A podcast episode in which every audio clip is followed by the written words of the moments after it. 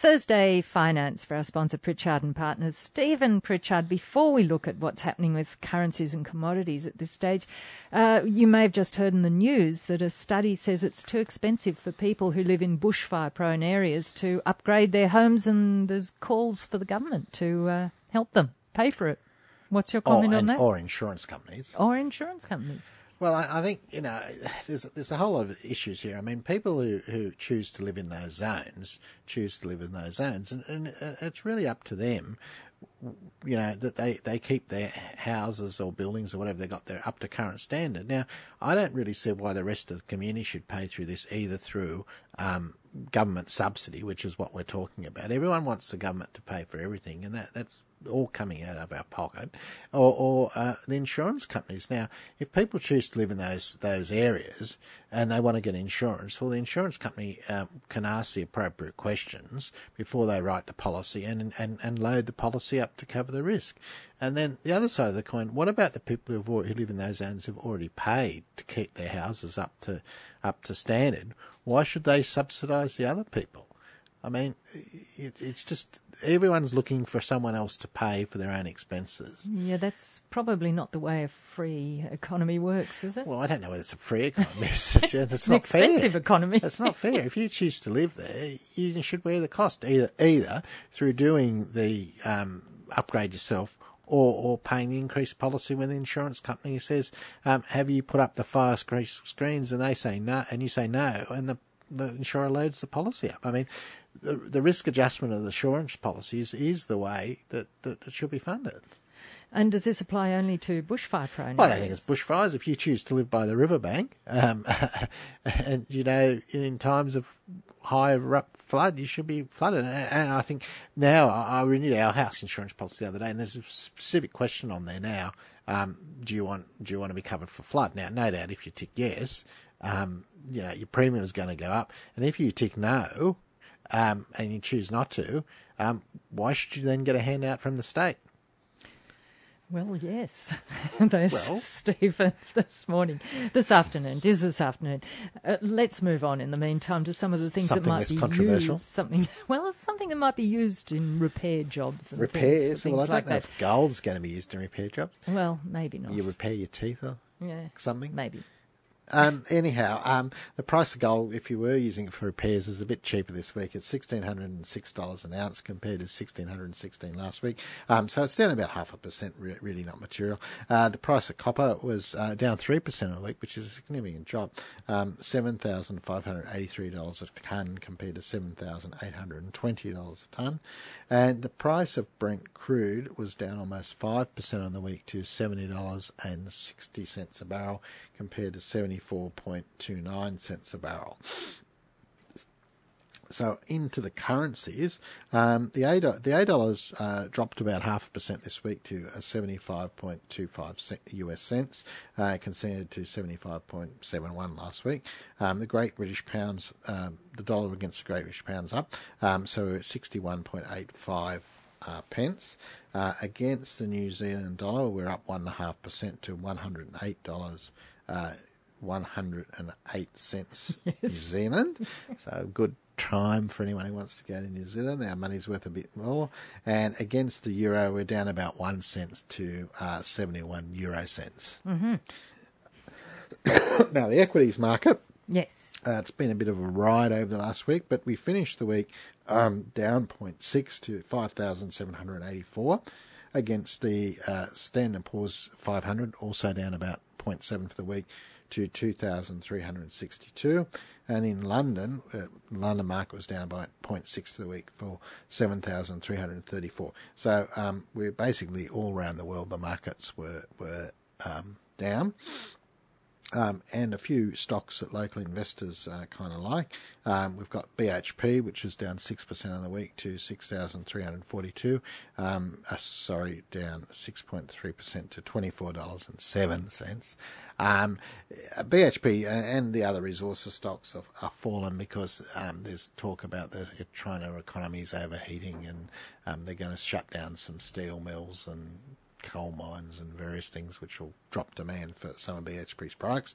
Um, the uh, CBA, which is another lot of stock that a lot of local people hold, is, is $83.17, which is down about 1% on the week. Uh, NIB, which is a lot of a lot of people have that, um, held on from the demutualisation. Um, that's $5.28, which was down about 2% for the week. I mean, remember, you know, when the stock was first given out, you could buy it in the market for 80 cents. Mm. So anyone who, who's held on to that's done quite well. If uh, they sell. Well, I think you probably find the dividends. Um, the dividends probably about 40, 40 well. cents now. Yeah. Okay. Yeah, and um, Telstra, well, Telstra's up marginally, um, two dollars, uh, four dollars sixty-seven to two up two point one percent.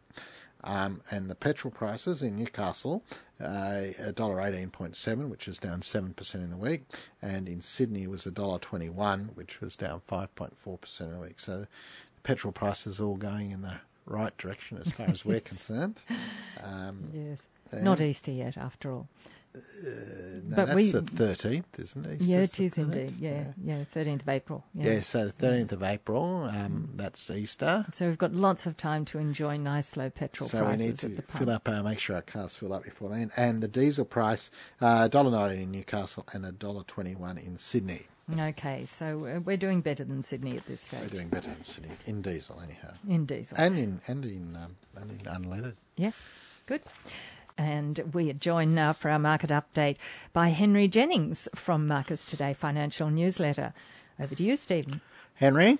Stephen. It's good still, afternoon. How good afternoon. I'm well. It's still a bit wet up here again today. We, we like last week. We we had one day of uh, fine weather on Monday, and then it's back. Yeah, it's a bit wet down here as well. I'm afraid. Yes. Yes. Yeah. And so uh, Origin Energy uh, is, looks like selling its, um, or thinking about, or considering selling its oil and gas assets. Yeah, thinking about, possibly doing, looking at looking at lots of different um, avenues. I guess they've been touting the business around um, to uh, to trade buyers, um, and they're also looking at maybe putting them all into what they call Newco, mm-hmm. Um, which would be the new company which would house the uh, oil and gas assets. Um, I guess this is um, this is a way to simplify the structure for the company, but um, it could be worth about 1.8 billion dollars. Um, but it, it, could well go to a trade sale rather than an IPO. So I have to wait and see. Mm-hmm. New man at the helm, though, so always, always, um, always good to get uh, a new man at the helm because they like shaking things up a little bit. So, have they given any reason why they want to do it to start with? Um, he's probably read a book about it. Oh, okay. Oh, fair probably enough. did an MBA about it. Um, yeah. You know, that's the usual. You know. Probably had Fred Hilmer talking to him about yeah. it. Yeah. So you know, it's um, it's these these things tend to be in vogue for a little while.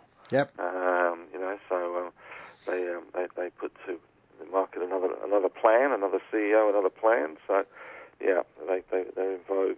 People love selling things off, and they love putting them all back together again. Mm. Keeps the investment bankers happy.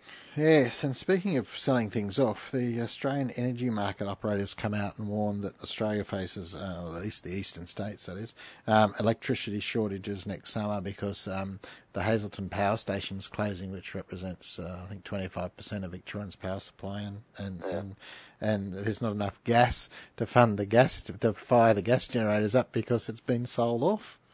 Yeah, this is this is ironic, really, isn't it? We're we're set to become the world's biggest gas supplier of, of LNG. Yes. Um, and uh, surpassing Qatar, and yet we don't have enough gas ourselves um, to feed the power stations and create the power. This is obviously becoming security of energy supply is becoming a little bit of a concern. And Mr. Turnbull has been doing some serious uh, focusing on this uh, this issue, um, and there's lots of businesses that are suddenly suffering great big uh, increases in their energy bills, which of course will ultimately feed through into inflation, which is not good for the economy, and that interest rates will have to rise to into account.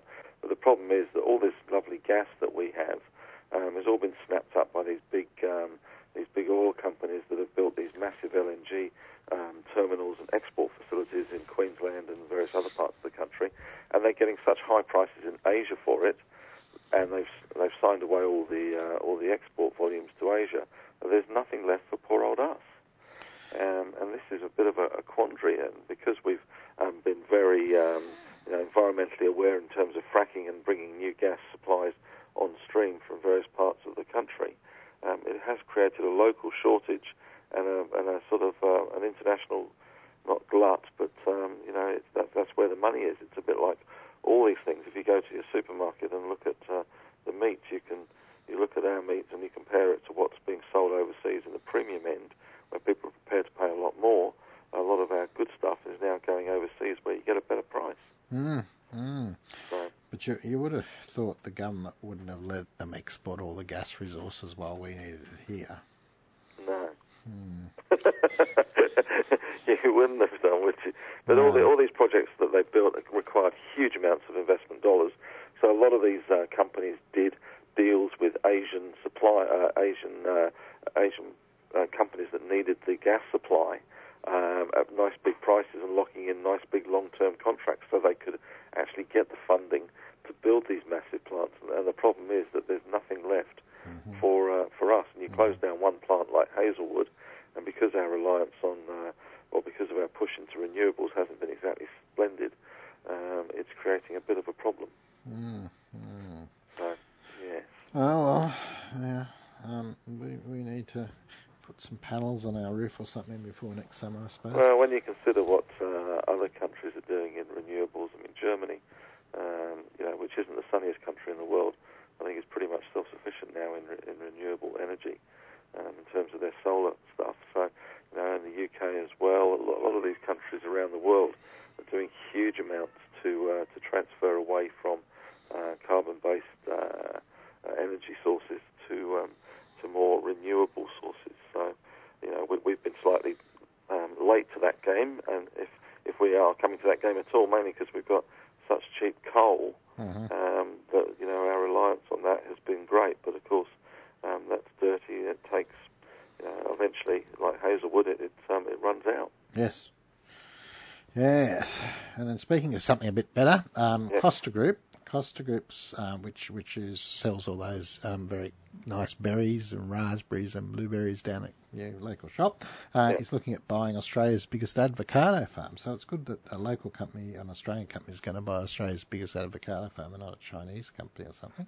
Well, the rumours were that a Chinese company was going to buy the um, was going to buy the business. Um, the rumour actually was a few days ago that the Chinese actually had bought the business, um, but the owner of the farm, which is called Jasper Farms in Western Australia, which produces all the avocados, so that the uh, the Bondi uh, the Bondi hipsters can smash them on their toast in the mornings, um, has said that no, no, he hasn't sold it to the Chinese, and he's uh, still um, looking at options, and that does include Costa, uh, which has recently moved into the avocado business. They did a deal with Macquarie, um, whereby sort of Macquarie buys the, the, the land and they run the business, um, which means that it's far less uh, capital intensive for Costa to uh, to build out that production, um, and it obviously gives Macquarie a good income in terms of um, you know renting out that, that land for avocado. So it'd be interesting to see what happens. The uh, the, the company, uh, I think it's about 350 million uh, bucks worth of avocado, so it's not a, not a small business. Not, not a small, not a small. And avocados, are, their, their prices are very volatile too.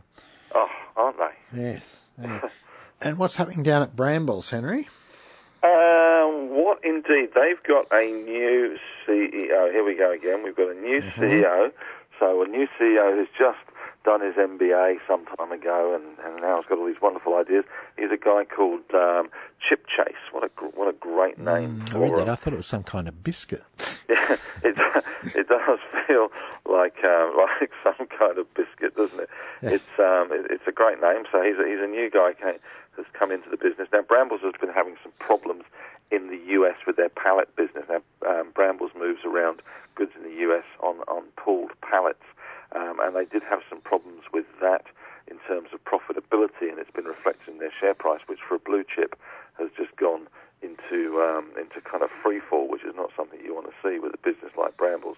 They did at the time blame um, events outside of the company's control, in terms of some of the big majors like Walmart and Costco and those kind of th- people um, not uh, moving so much around, and, and the intrusion and the disruption of stock of a company like Amazon, which is moving smaller things around um, with uh, different delivery mechanisms. But interestingly, they've just now sacked their um, their head of um, pallets in North America, a lady by the name of Kim Rumpf. So they got Kim Rumpf and Mr. Chipchase. So it's it's it's good stuff. Um, and and put a new sort slimlined management structure in, which I guess I, I'm taking that as a positive. I'm taking that as actually that Brambles has, has recognised that the problem is not so much, um, you know, a, a, a, disruptive problem from Amazon or a, or a structural problem with Costco or Walmart, but actually a problem with the, the management of the business. So um, hopefully the new team um, will be able to um, to get the best out of that business because it, up till um, up till a couple of months ago, Brambles was you know highly regarded, um, and you have you know the CEO was uh, a guy called Tom Gorman who retired, and um, Chipchase has taken over, and since then it's been a um, not a nice chip chase. It's been a chip chase down, uh, a blue chip chase down to the bottom. Clip clop like a. Yeah. anyhow, anyhow, back to something a bit more exciting as well. Is Mm-hmm. over at uh, Hunter Hall Value Value Fund. Um, Wilson Asset Management's now trying to remove the board. There's all sorts of fun and games going down on Hunter Hall. It's hard to keep up, isn't it? Yeah. Um, yeah. There's um, there's a lot of stuff happening there. Um, we even had an announcement out this morning from uh, Hunter Hall, um, which has now gone into a trading halt. Um, this is the Hunter Hall International uh, business, which has gone into a trading halt this morning. Um, uh, it's relating to a change of control of Hunter Hall. So there's obviously more going on there. Soul Pattinson uh, bought a big stake off uh, Peter Hall uh, when he had a major dummy spit back at uh, back after the Christmas break. Um, also, Soul Pattinsons have bought um, out a big stake in a thing called Pengana Capital, and there are some thoughts that maybe they're going to marry the two together, put together the uh, the Hunter Hall business and the uh, Pengana, and even try and float it on the exchange. It would be quite a, a large um, retail fund manager with you know about three billion dollars worth of uh, assets under management. So there's there's plenty of fun and games to come in, in Hunter Hall. Geoff Wilson from Wilson Asset Management's in there as well, and um, yeah, it's it's it's it's been quite interesting to watch, but quite complicated to actually work out what the end game is going to be. So um, yeah, it, it all really hinges on, on as with all these things, money. Um, there's certain shareholder activists that were uh, somewhat upset that there was a discount to the uh, net tangible assets Yep. of the fund, and they wanted to see that uh, NTA discount close up, which it has done. Um, and obviously, the fact that uh, Peter Hall uh, sold all his shares at, uh, at a dollar when the thing was uh, trading above two bucks um, did throw a major spanner into the works, Yeah, to say the least. say the least. And then over at ANZ, which is uh, as ANZ's doing what we're speaking about, you know, not so long ago they were dead keen to buy E Trade's retail broking business, and now we're selling our broking business. Yeah, it looks like um, ANZ, which owns um, E-Trade, um, and has done for many, many years, is has done a deal with uh, a company called CMC Markets, which are um, a UK-based company. They've been here for a long time. Um, I know a couple of the guys around there. Um, they, they've mainly been, um, I guess, their main focus has been on um, what they call CFDs, contract for differences, which are somewhat um, more speculative and have a bit of a bad name. Um, but they also have a stockbroking arm when they bought Andrew West Stockbroking some years ago. They're going to add the E-Trade into it. Um, it's not happening for a while. They're going to migrate customers over to the new platform. Uh, this, this is happening next year. But in the meantime, um, they will be sort of white labelling. Uh, the ANZ sort of thing will be, uh, the E-Trade thing will be sort of white labelled still with the back office stuff uh, being done by uh, CMC. So it's a bit of a, a transition period. So it'll be interesting to see how they go. But uh, you know, a lot of these banks are, are are shedding businesses, um, which is you know you, you look around for stocks that have growth potential, um, and a lot of the growth potential in all these banks is uh, is leaving the building, and they Yes. are very much relying on uh, on retail mortgages, credit cards, and uh, and business lending to drive their profits, which is a highly competitive game, um, and it is does have some you know, does have some dangers attached, I guess. And yes, and speaking of shit-eating business, Officeworks. Um, West Wesfarmers is looking at selling off Officeworks. Yeah, it's one of my favourite shops. Yeah, I, would have thought there's growth in lost Officeworks. I, I have a stationery. I, I, every time I go in there, I think I'm going to organise my life, and Officeworks is Yes. going to enable me to do that. So my wife will, would be able to tell you that I spend hours sometimes just wandering around the aisles looking at stuff that I think will be useful. Um, and I'm not the only one. It's a very successful business. Yes. Uh, Wesfarmers has been looking at um, selling the business off, doing some sort of IPO or a trade sale. At the moment, they are um, uh, doing the rounds um, with uh, with a view to, uh, to hiving it off as an IPO. Figures look pretty good, great growth. Everyone knows it. It's a bit like um, they call it a category killer. Um, I guess it's a bit like another Yeah. uh, business that Wesfarmers owns in Bunnings is that it's, Yeah. it's you know that, that it significantly um, dominates its, Yeah. its whole retail sector. So um, you know it, it, it's a great business, and we've seen in the past that tax changes from the government um, in terms of what you can claim and what you can't claim can be big drivers of this business as well as uh, small businesses not only buy the buy the 20 grand ute or whatever, but they also buy the new computer, the new Yep. whatever, and as, as tradies and, and other Yeah, businesses yeah, it's, head it's, it's, a very, it's a very good business. Yeah. uh, It's a great business. I love Officeworks. Yes. If, if I had the money, I would buy the business. Well, you might be able to buy a few shares when it lists, Henry, because I think Yeah, they'll, they'll that- want a lot true. of money. I wonder it. if you'll get a shareholder discount so I could spend even longer in Officeworks. yes. And one last point, we've got a minute left. Um, Qantas, Air New Zealand, Virgin, and Regional Express have all got together to, to work about the soaring airport charges and government taxes. I mean, obvious, obviously they're sick of paying uh, Sydney Airport amongst others, and you know for, for all the fees and charges and the, and the government taxes horrendous. I know, I know. Well, as a, as a man that spent most of my weekend last weekend at Sydney Airport with um, taking my daughter to the airport and then my mum to the airport, um, I, I certainly contributed to the Sydney Airport coffer in Yep. terms of the uh, the parking. So you can quite understand um, why Qantas and all these other ones would be getting together to try and uh, you know cut costs. I mean, they, they, they're basically trying to cut costs everywhere, and this is obviously the, the significant part of their costs is uh, is the actual uh, money they pay to operate within this um, airport framework. Okay, well I think we've run out of time, Henry. Oh, that's a shame. We could talk all I'll, I'll head to Officeworks. You'll head to Officeworks. We'll pick up a prospectus. We might talk about that when the flat comes along about that. 'Cause Yeah, I, I think you're right. It's a good business, and if it's priced right, Yeah, that, It- that'll be the trick. it if, will- if, will- if it's will- cheap it'll- enough, if it's the right price, price, it'll, be, a good very buy. attractive. Yeah, very The, attractive. the growth's been great, and you know, it's, Yep. uh, it, it, it's a great category killer. Okay, talk to you next week, Henry. Cheers, Stephen. Bye. Setting up a self managed super fund, it sounds easy like that. Is it, in fact, as easy as pie? Oh, setting up a self-managed super fund is easy. I mean, you know, there's just a bit of pay, a fair bit of paperwork. Um, um, I mean, and I think I think that's the fastest growing segment in superannuation. But but I think um, we need to talk about why people want to set up self-managed superannuation. And, and amazing what we get told, uh, people come into us and want to set up a self-managed and, and the, the the predominant thing is is that they they want to control their own money Yes. whatever that may be. Yes. And and they want to they want to um, um, pay less for their superannuation. Yes. So that they get more of what it makes. Now, um, sometimes, sometimes, um, sometimes you. You, you can pay less in a in a self managed superannuation fund.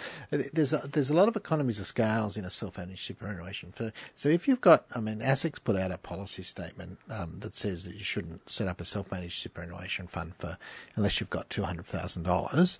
Um, I, I- I wouldn't necessarily agree with that, but you need to look at where, where you're going to go to. Now, if you've only got fifty thousand dollars and you want to set up a self managed superannuation fund, Can, can you- we call it SMSF? SMFS, yes. SMFS. That's harder to say. SMSF. Anyway. It's harder to say. Okay. Look, a super you, you need to look at your circumstances. If you've only got fifty thousand dollars and you want to set up a self-managed superannuation fund, um, and you're only going to con- and, and you're on a type of average salary, and you're only going to put in your nine and a half percent contribution, you will end up paying significantly more than you will keeping the money in an industry fund or one of the local public offer funds like NSF. All right, um, you'll pay a lot more money in a self-managed superannuation fund.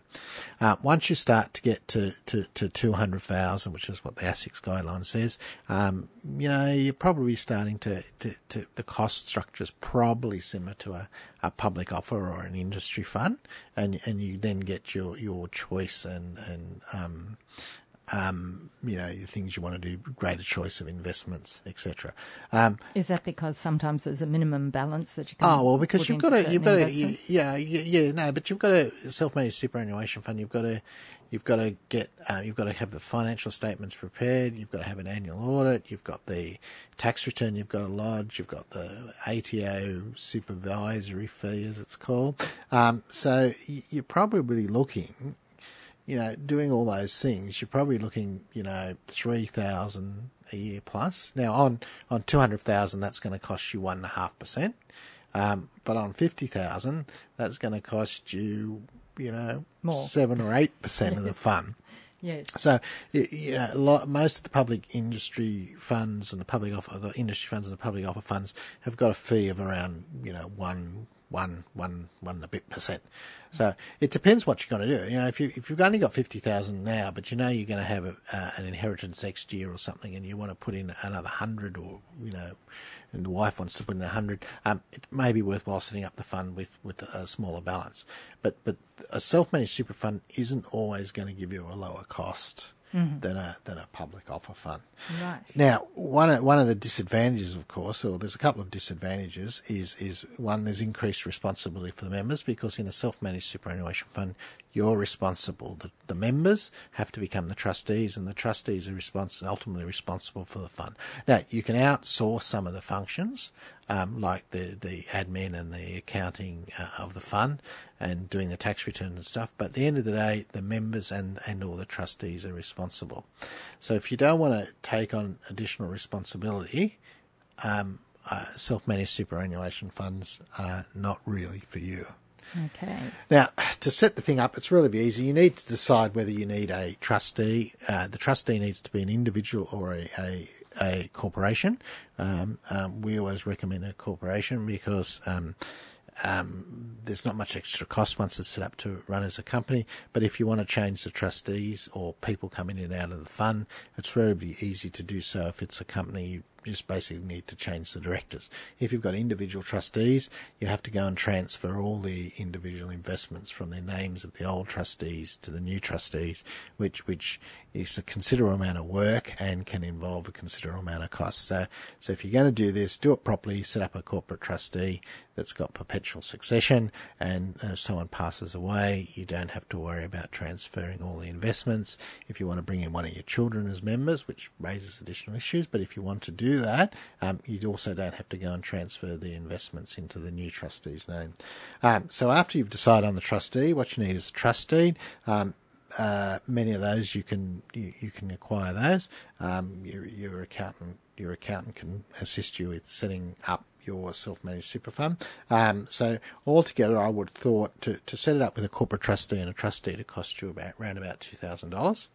Um, then you need to have an investment strategy, which the trustees, in, in connection with, uh, can can write that themselves, provided it complies with the SIS regulations, and it's got to cover various things about how the money is invested, liquidity in the fund, insurance, um, or or they can gain the assistance of someone. The money needs to invest it in accordance with the investment strategy, and after that, you need to make sure you prepare each year. You have to have and uh, financial statements prepared, and they need to be in accordance with uh, the accounting standards. So they're a bit more complex than just your tax return. Um, the financial statements have to be audited by a registered self-managed super fund auditor. And you have to lodge the tax returns and pay the supervisory levy. So th- there aren't these things aren't really a set and forget thing. If you want to set and forget, you know, you want to just have a say in the investments and don't want to do anything else. There's a lot of self, a lot of public offer funds now that have got quite extensive investment selections. They're probably the better choice for you. Thank you, Stephen Pritchard, and we'll be back talking finance next Thursday. Thanks for listening to this podcast from 2NURFM at the University of Newcastle. Topics range from gardening to health, well-being, pet care, finance, business and travel. You'll find them all at 2NURFM.com.